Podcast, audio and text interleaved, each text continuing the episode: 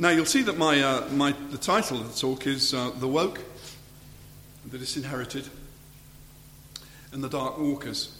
Uh, better explain these things. I'm, I'm, I'm, going to talk about the woke being not uh, this political grouping or the name given to a certain people in, in our society today, but the woke people are the people that are woken up by Christ. Uh, secondly, I'm going to be talking about the disinherited people. That is, the people that will not inherit the kingdom of God. And the third thing I'm going to be looking at is the fact that many of us as Christians are dark walkers, walk in the dark. As uh, in, you know, uh, John refers to people who walk in the dark, and he says, "If we, but if we walk in the light, as He is in the light, we have fellowship with one another, and the blood of Jesus, His Son, cleanses us from all sins." Now, the first thing I want just to point out is every one of us, I'm sure, know that we do need to be fully, fully awake in our Christian lives, and more awake perhaps than we are now. I'm a terribly dozy person first thing in the morning if, I'm, if I don't get a good sleep or if I'm woken up in the middle of you know, the sleep pattern that we have. And I'm, you know, it takes me two hours before I'm fully awake. And even then, you know, some people may say I'm dozy most of the day. but the thing is, uh, spiritually. The oldest of the Christians, the newest convert, we all know that we could be more awake, more alive with Christ. And uh, some people might have been make me off put that I'm using woke, you know, in the, in the sermon title, but I, it's perfectly legitimate to use a word that is used, and a good old English word that's used in Scripture, and we don't have to worry uh, if people have political sensitivities for me using it. After all, it says in Acts 12, verse 7 And behold, an angel of the Lord suddenly appeared, and a light shone in the cell, and he struck Peter's side and woke him up, saying, Get up quickly. And his chains fell off his hands. And of course, well, that's almost a picture, isn't it, of us becoming Christians. We're, we're not woke by an angel, we're woke by Jesus. And what a wonderful thing that, that will be one day when we die and we wake up. We're woke by Jesus in heaven. Where we, uh, we uh, instantly are here, and then the next second we're, we're, we're, woke up out of this world, which is really a, a, sleepy world, a dozy world. We're not conscious of the glories of heaven, and suddenly we're in the, new, the kingdom of God. How wonderful that will be. And, uh, and of course, this is also true when someone first becomes a Christian, that uh, they're woken up, their chains fell off, their heart is free. I rose, went forth, and followed thee. And notice that in the hymn we sang this morning, the, the modernizers of the hymn left out the word free. my heart was true. But actually, the, the words of Wesley were, you know, my, my chains fell off, my heart was free. I rose, went forth, and followed thee. And that is, um, you know, the state that we need to be in as Christians. But Paul now is dealing with a particular problem that is keeping Christians in a sleepy state, we might say, uh, not a proper state, an unholy state. And he has to address it, which is the one of sex. Sexual immorality and all impurity or covetousness, covetousness must not even be named among you. He says that in verse, verse 3. But he goes on to detail it in verse, uh, in verse 5 For you may be sure of this, that everyone who is sexually immoral or impure, who is covetous, that is an idolater, has no inheritance of the kingdom of Christ and God. Let no one deceive you with empty words, for because of these things the wrath of God comes upon the sons of disobedience. Now, he warns them not to be deceived with empty words. Because the truth is, uh, the problem of, of, sex and our attitude to sex and our, our consciousness of sex is that we live in a society that has an ideology of impurity. And what do I mean by that? I mean, we're talking here about ideas that go against the Christian revelation of how we're to live, which subvert us, which corrupt us, which make us less than we should be in being pure before our God. We are deceived by the empty words of contemporary philosophy, contemporary political and social ideas. Paul says in Colossians 2, verse 8, and remember, when he wrote Ephesians and Colossians, he seems to have written them in the same period of time, it's roughly the same rough area. And he says in Colossians 2:8, See to no one takes you captive through philosophy and empty deception according to the traditions of men, according to the elementary principles of the world, rather than according to Christ. He had in mind there a, a, a, a Gnostic um, cult that were placing the emphasis upon uh, all kinds of, of, rules and regulations. And indeed, they may, they may very well have, have agreed with uh, Paul in condemning impurity. But the, the thing is the same whether it's self righteousness that the world leads people into, or whether it is impure depravity, it's the same, coming from the same uh, demonic source, the same devilish source. The world, the flesh and the devil together unite to produce ideas that fill our minds that turn us away from God. And we need to wake up, you know, if you haven't already, to the fact that purity of mind is not just a question of of uh, you know keeping ourselves uh, keeping ourselves clear of uh, impure uh, things from our eyes, but we need to actually wake up and look into our hearts and see what is why are we living the way we do? Why do we think the way we do? Is our measure of what is right and wrong the Bible? Are we meditating upon the Word night and day and being guided by it in the way we react? Now, the hidden gurus, the hidden teachers of modern sociology, modern thinking, are people like um, Freud. You know, and I've mentioned this before in a sermon, but I actually think it's worth reiterating. Why is it that there was a transition from the 19th century when it was taken for granted that the Ten Commandments were right, and people still broke them, people still went with prostitutes, they still were impure, impure but actually they were aware that, yes, they felt guilty. Many people felt guilty, even though they didn't become Christians. They were aware there was an absolute standard that people should be living by. What changed it? Well, one of them was Freud, the psychiatrist, who basically taught that human beings could never get away from the fact they were motivated by sex. And therefore, it was okay, of course. Uh, he, he claimed that all kinds of dreams, which most of us would say were, were, completely innocent dreams, were actually had a secret code in them that really showed that, that it was all about sex and sexual desires. And he said these absurdities that, that children want to uh, marry their, uh, their, their, mothers or, or, or uh, you know, daughters their fathers and so on and so forth, the Oedipus complex and so on. But all of the intellectuals of, of 100 years ago were captivated by this not realizing that Freud himself had a cocaine problem and that uh, uh, he, uh, in, when he was prescribing cocaine to his patients, he was also himself taking it constantly. And of course, cocaine leads to a morbid, um, you know, uh, obsession with sex. Um, and of course, the people today, of course, also don't realize that Freud was homophobic. you know? Freud said that homosexuality was a was a deviance, was a perversion, was something that, that was a, a, mental illness.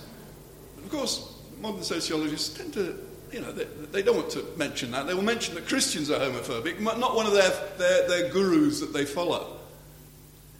Marx, religion is the opium of the people. How many people think religion is totally irrelevant? They come up, yeah, well, there's no point, even if it, they just cause wars and they this, that, and the other, and it's just your own, your own, feel, your own feelings and so on. It's your own drug that you take to get through a difficult world. Well, of course, Karl Marx was a racist. He was an anti Semitic.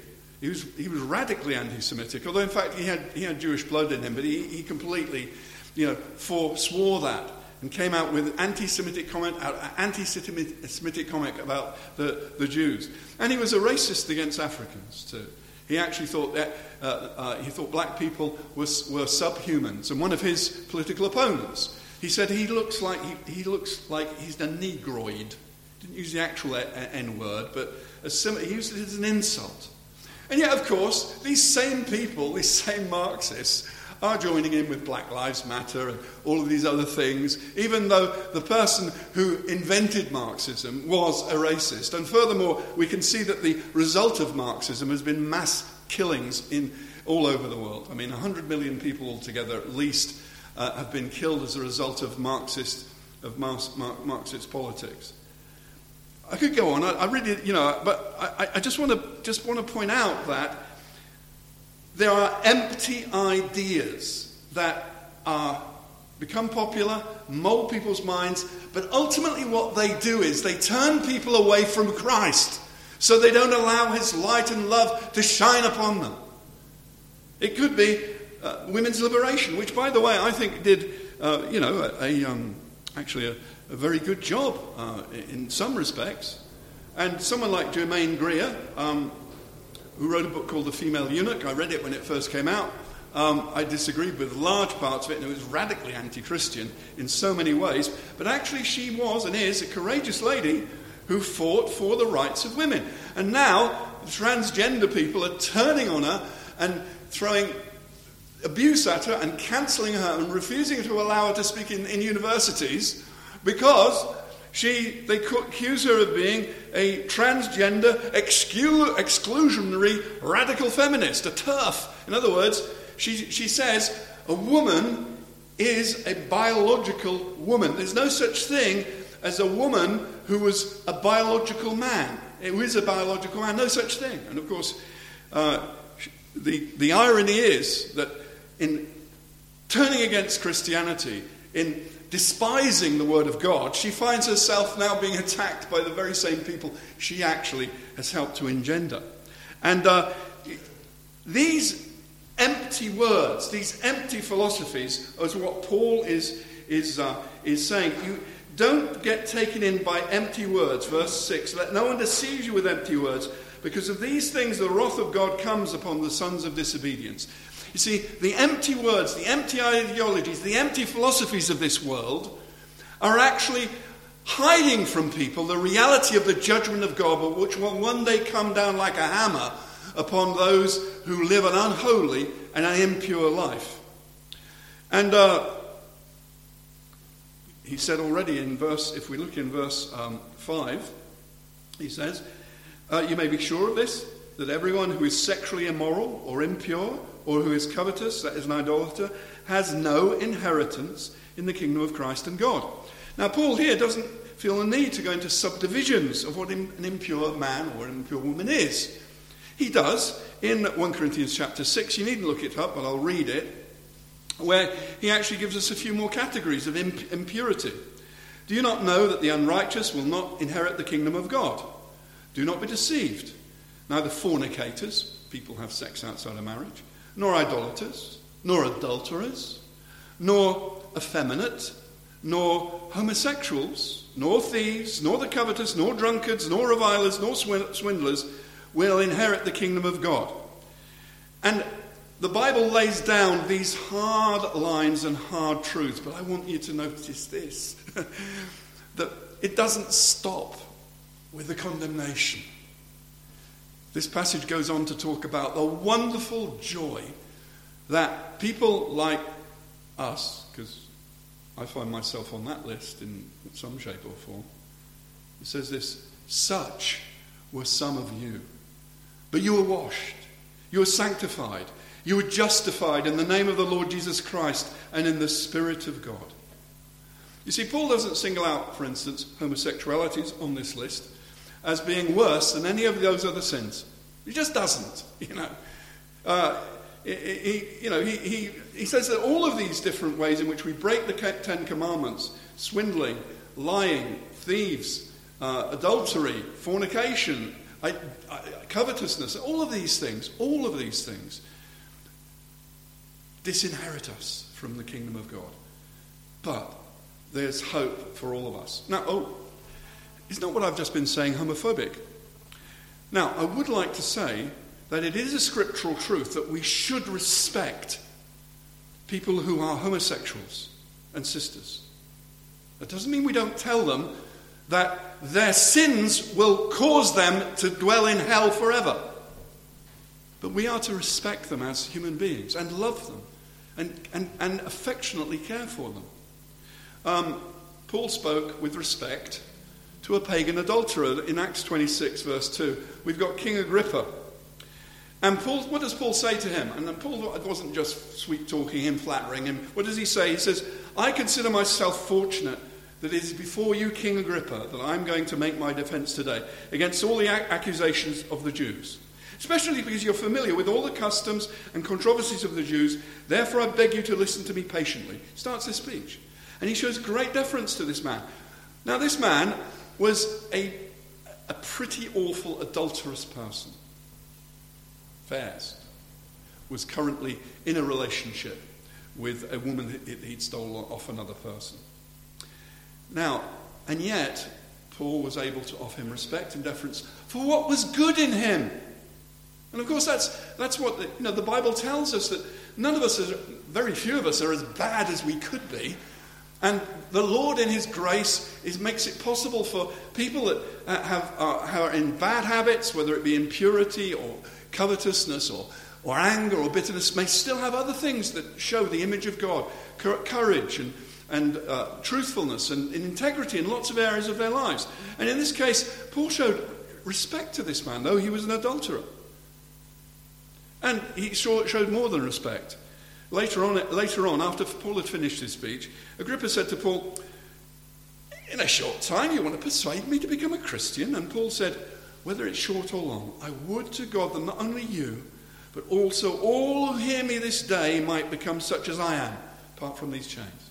Everybody, that fornicator over there, that Roman soldier, goes to a brothel uh, a few nights a week, that, that drunkard uh, over there that's listening, that hypocrite, that hypocritical religious person who actually claims uh, to, uh, to follow the laws of God, but his mind is a full of, of adulterous thoughts.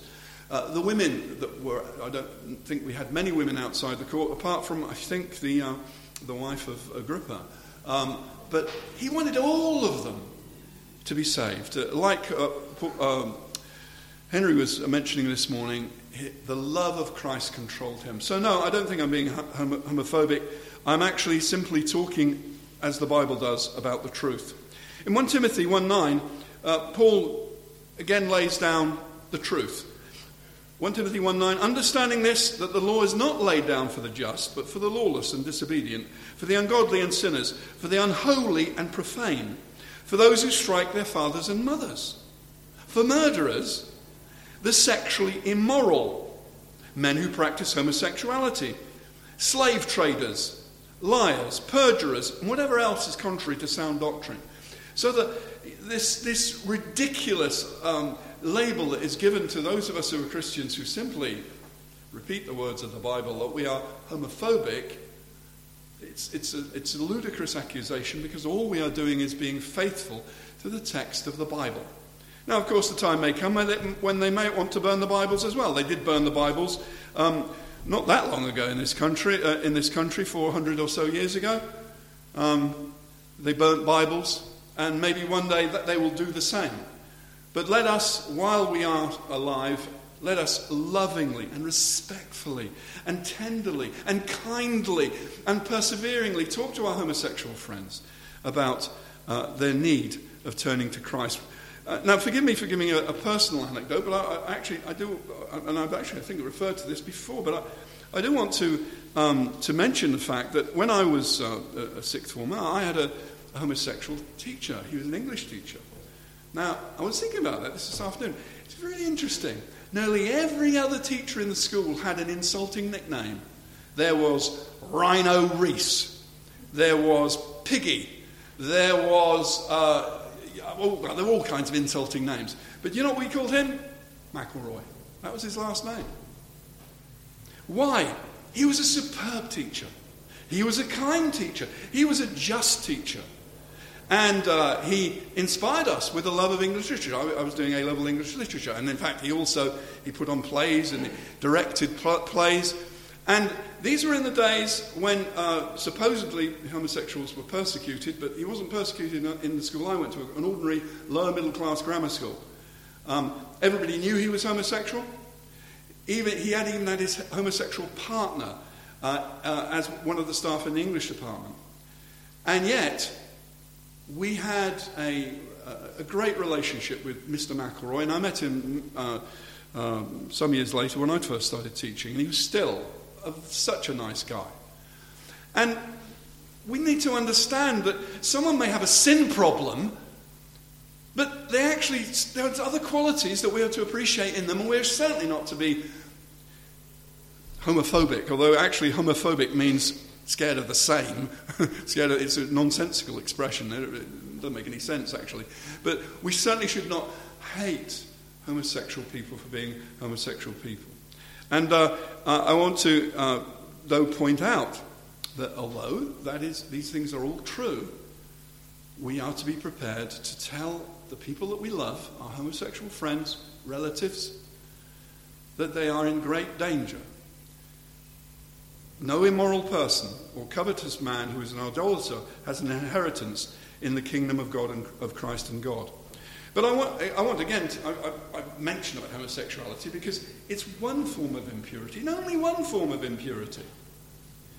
What, what, does it, what, what does the idea of impurity come from? It's talking about our mental appetites for the impure.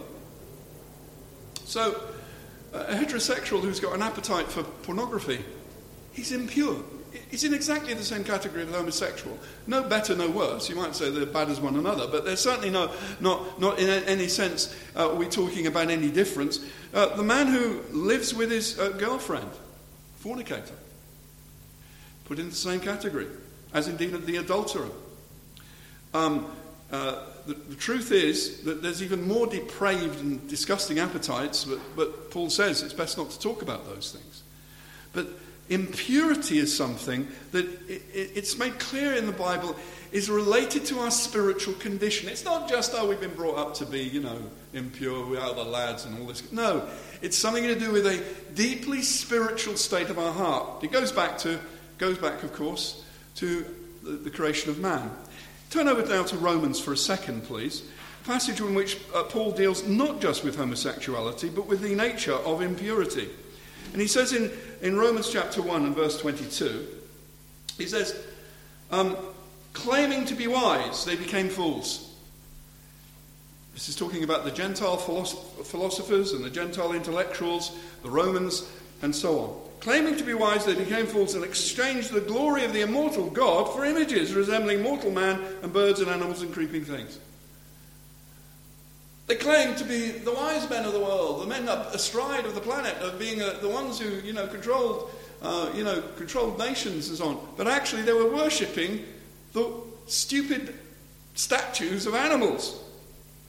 And God, uh, uh rather than giving thanks to God, rather than giving thanks to God, they actually um, became futile in their thinking. Verse 21 Although they knew God, they didn't honour him as God or give thanks to him, but they became futile in their thinking, and their foolish hearts were darkened. Claiming to be wise, they became fools, exchanged the glory of the immortal God for images resembling mortal man and birds and animals and creeping things. Therefore, now, I, am uh, the New International, uh, sorry, the English Standard Version says, therefore God gave them up in the lusts of their hearts. The, the American Standard, I think, is much better because it, it, it's more literal. God gave them over in that, to the lusts of their, heart, their hearts. Now, the reason I say that is this God gave them up might imply, well, that's the end of it. God's given them up, they're off to hell. That's not what Paul is, is saying. He's talking here about the process by which people become impure, become uh, enslaved to sex, become homosexuals, or become uh, the other list, have the other list of, of uh, vices that, that, he mentions, and it's an extensive list. It's because God gives them over to it for a time. He doesn't give them up to it forever to leave them like that. At least, not those who he actually calls to himself. Therefore, God gave them over to the lust of their hearts, to impurity, to dishonouring of their bodies amongst themselves, because they exchanged the truth about God for a lie. And so he gives them over to fornication, heterosexual sexual impurity. Um, but they carried on. They exchanged the truth about God for a lie. This is verse uh, 25. And served the creature rather than the Creator, who is blessed forever. Amen. And for this reason, God gave them up to dishonourable passions. For their women exchanged natural relations and so they cross a boundary from impurity of an addiction to sex, fornication, pornography, adultery. They cross the boundary, um, but still going in the same trajectory because they're still on the same path. Whether you're a heterosexual impure person or a homosexual impure person, you're still on the same path of impurity. And they um, enter uh, homosexual relationships, lesbian relationships, and so on. And on that trajectory, we then find further destructive, self centered um, uh, ways in their personality coming out. And it, in some ways, you'd say, as, as it's detailed, heterosexual sex, homosexual sex, and then these other things. And what are these other things? Verse 28 Since they didn't see fit to acknowledge God, God gave them up to a debased mind to do what ought not to be done. They were filled with all kinds of unrighteousness, evil, covetousness, malice, full of envy, murder, strife, deceit, maliciousness. They're gossips, slanderers, haters of God, insolent, haughty, boastful, inventors of evil. Now, uh, if you get where I'm going, uh, homosexual people, like adulterers, have a lot of noble things and good things about them. It's actually as, as they get, though they go further and further away into, into their sins that these things come about.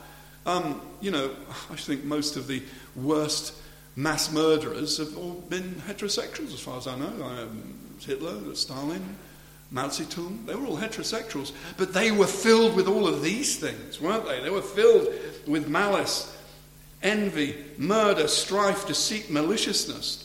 And uh, so here the Bible tells us that the impurity starts with, with, with, uh, within our heart. But ultimately, it starts, of course, with the first man and the first woman. What happened in the garden? Adam was created with Eve in this beautiful environment. What happens? We're told that Satan, taking the form of a, a serpent, suggests to them that if they take of the knowledge of the tree of good and evil, they will be like God. Now, I want us to notice this when, when God made Adam and Eve, he didn't make Adam and Eve just to be two people living together. Or we might say two people fused into one. But, but actually, he meant them to be three people living together, a trinity. And what, what do I mean? Well, the destiny of Adam and Eve was to be a man and a woman together with a living God living in the presence of God, living in, within their heart, within their marriage. As a famous celebrity said, there's more than two people in our marriage, there's someone else in our marriage. And she was talking about someone, uh, you know, an affair that was going on. But the wonderful thing about the Christian marriage is it, it's meant to be a, a model of the, the, the eternal, immortal, beautiful trinity of the three persons Father, Son, and Holy Spirit. But here upon earth, there's the man and his wife and the living God, living in communion together, living in, the, in God's presence together, and uh, living their marriage together. It's, it's a wonderful picture. But what happens, of course, is the devil comes along and says, here is the knowledge of true, uh, uh, uh, uh, uh here is the, the, tree of the knowledge of, of, good and evil, and the fruit from it. You will, you will be, you will know good and evil. You will be like God. And in fact, the Hebrew idiom for this tree of the knowledge of good and evil is it's like when we, when we say something A to Z. Do you know the A to Z of car mechanics? In other words, you know everything about car mechanics. The tree of the knowledge of good and evil is like the A to Z of human experiences, all the way from good right the way over to evil. Every experience that is possible for a human being to have, you can have it, and you can have it without God. Now think about the boundary they were, they were crossing. I haven't seen it mentioned very often, but actually, they stole an apple from that tree. In fact, I've never heard a preacher say that. But they stole an apple. They were thieves. They coveted it and they took it. And together, man and wife agreed. Eve first suggested it, but remember, Adam was meant to be the one that was uh, perhaps uh, giving, the, giving the lead, and he didn't. And, and basically, together they agreed not only to steal that apple, but to eat it, not only to lust after it, but to steal it. And they thought they were getting to be like God, and actually, no, they were getting to be like an animal. They lost their God, their precious God that was, was going to grant uh, a wonderful dimension to their relationship. And from now on, they were to be alienated from Him, cast out of the garden. And now their own human nature was now being corrupted constantly. And their marriages were corrupted. And their relationship together was corrupted. They were disinherited from the Garden of Eden. This place of, uh, which would have been a place of superb happiness, maybe it was a probationary place, maybe it moved on to a much wider and more marvelous part of the created world. But they lost it. They lost, they lost the intimacy of their relationship with God and they lost the intimacy of their love relationship.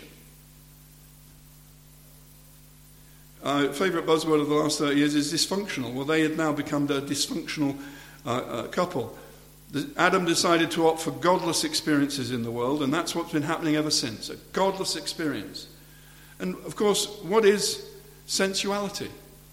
But a godless experience of, in, uh, of, of, of intimacy. What's fornication?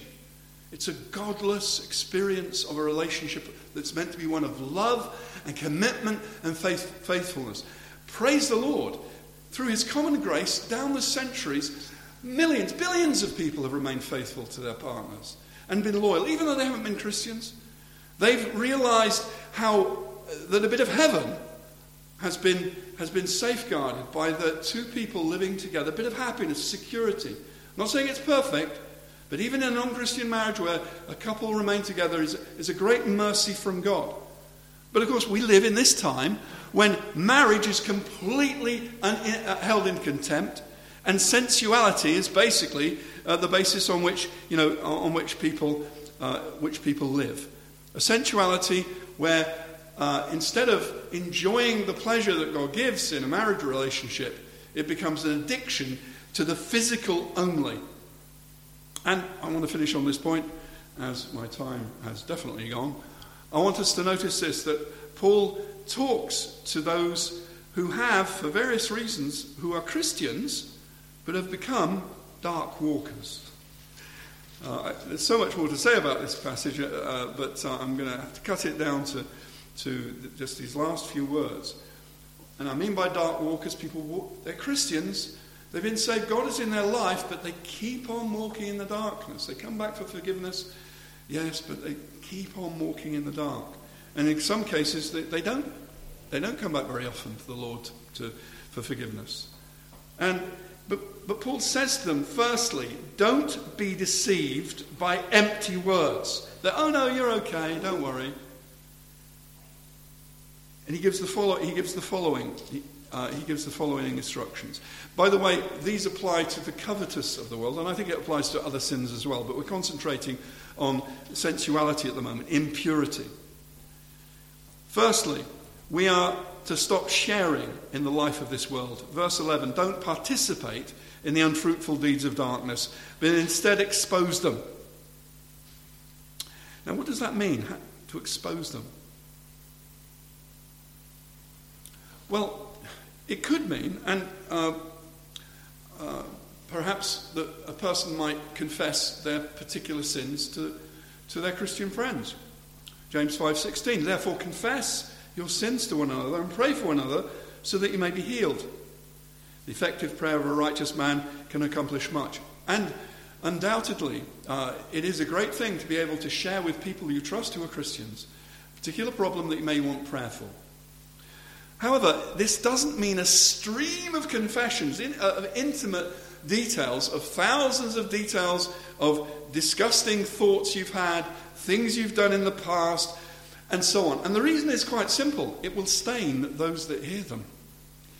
If a, uh, uh, if a person is, um, had a, a very impure and disgusting past, it doesn't actually help to hear in great detail for hours upon hours of those disgusting things. Uh, Paul actually says it's a shame to even speak about them.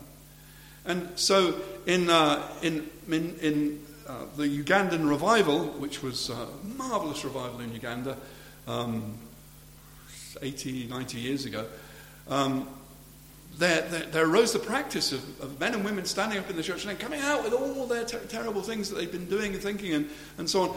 And frankly, they had to be put a stop to by the, by the leaders of the revival because it was, it was actually staining the people that were hearing it. It was, it was leading them into, into all kinds of horrible thoughts and temptations. And was, no, we've got to stop this. Just confess your sin. You've been impure, fine. Let's pray about it. But, the, but the Bible, I think, is, is more specific than just say, let's, let's pray for someone. It tells us here, Paul says in verse um, 14 anything that becomes visible is light. Therefore, it says, Awake, O sleeper, arise from the dead, and Christ will shine on you. Now, this person is the one to whom we bring our sins the Lord Jesus Christ, our great high priest. And yes, we confess our sins to him. We only have to bring them once, but we do bring all of those sins to him mental, physical, words, everything to him. To him we may, may come. To our living God we may come. Submit therefore to God, resist the devil, and he'll flee from you. Draw near to God, James says, James 4 8, and he will draw near to you. Cleanse your hands, you sinners, and purify your hearts, you double minded. Be miserable and mourn and weep. Let your laughter be turned into mourning and your joy to gloom. Humble yourselves in the presence of the Lord, and he will exalt you. Now, if you have a problem in this area, humble yourself before God. Get alone with him and confess your sins to him. Arise. You know, that's what, that's what you know, don't be paralyzed by guilt and fear. Arise. Remember, the, the prodigal son had a pretty big list of sins. He'd, he'd spent an awful lot of money on prostitutes. He'd wasted all of, all of the inheritance. He'd lived a disgusting, depraved life. But then God, in His grace, allowed this, this uh, in, the, in the parable. But of course, in His grace, He works amongst other, other prodigal lost sons and daughters. It suddenly comes to you, I'm going to rise and I'm going to go to my father. And that's what we need to do. Arise and come into the presence of God. God makes us alive, in fact.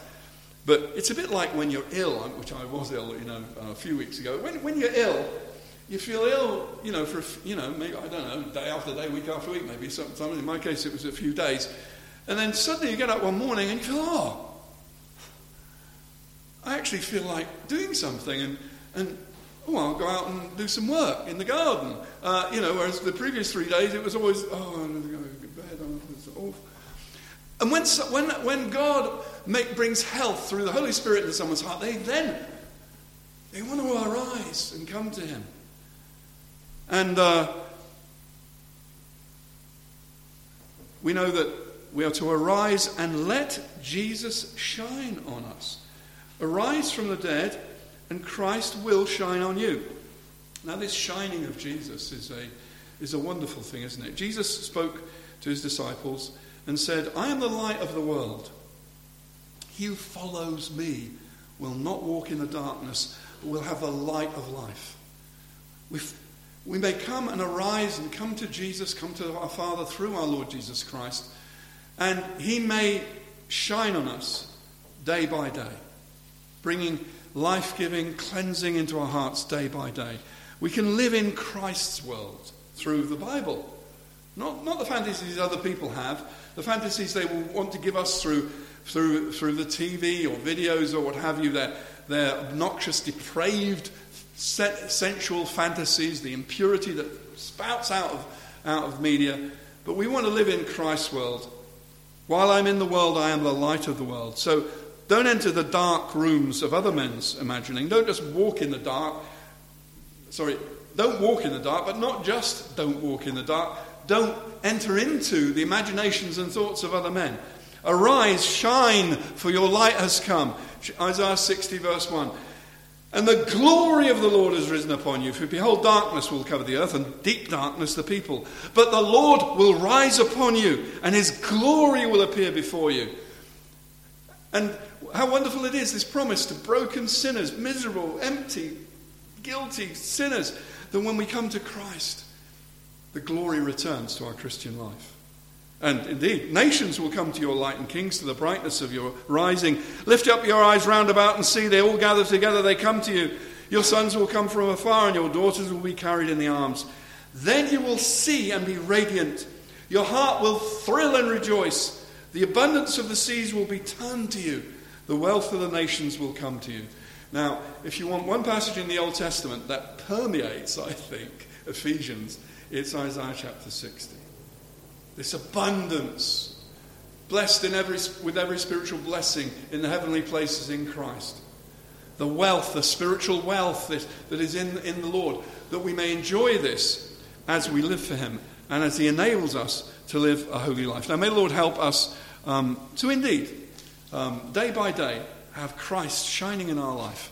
And uh, even tomorrow morning, we get up and allow the Word of God to shine uh, into uh, the depths of our being. Let's, uh, let's pray. Oh, Father, you know how much uh, I need this shining light in my own life all of the time, Lord. All of us do. And Father, we pray that we may know uh, your Holy Spirit's guidance and help, that we may grow day by day and be thrilled and joyful and glad to be in the kingdom of light and not the kingdom of darkness. And so we pray, Lord, that indeed that you will help us not to be led astray by empty words, but, Lord, uh, know uh, that the Word of God is our constant meditation, that we will, we will constant, uh, we'll be able to meditate upon your Word day and night, and indeed be prosperous in the things of the Spirit. We pray these things in Jesus' name. Amen.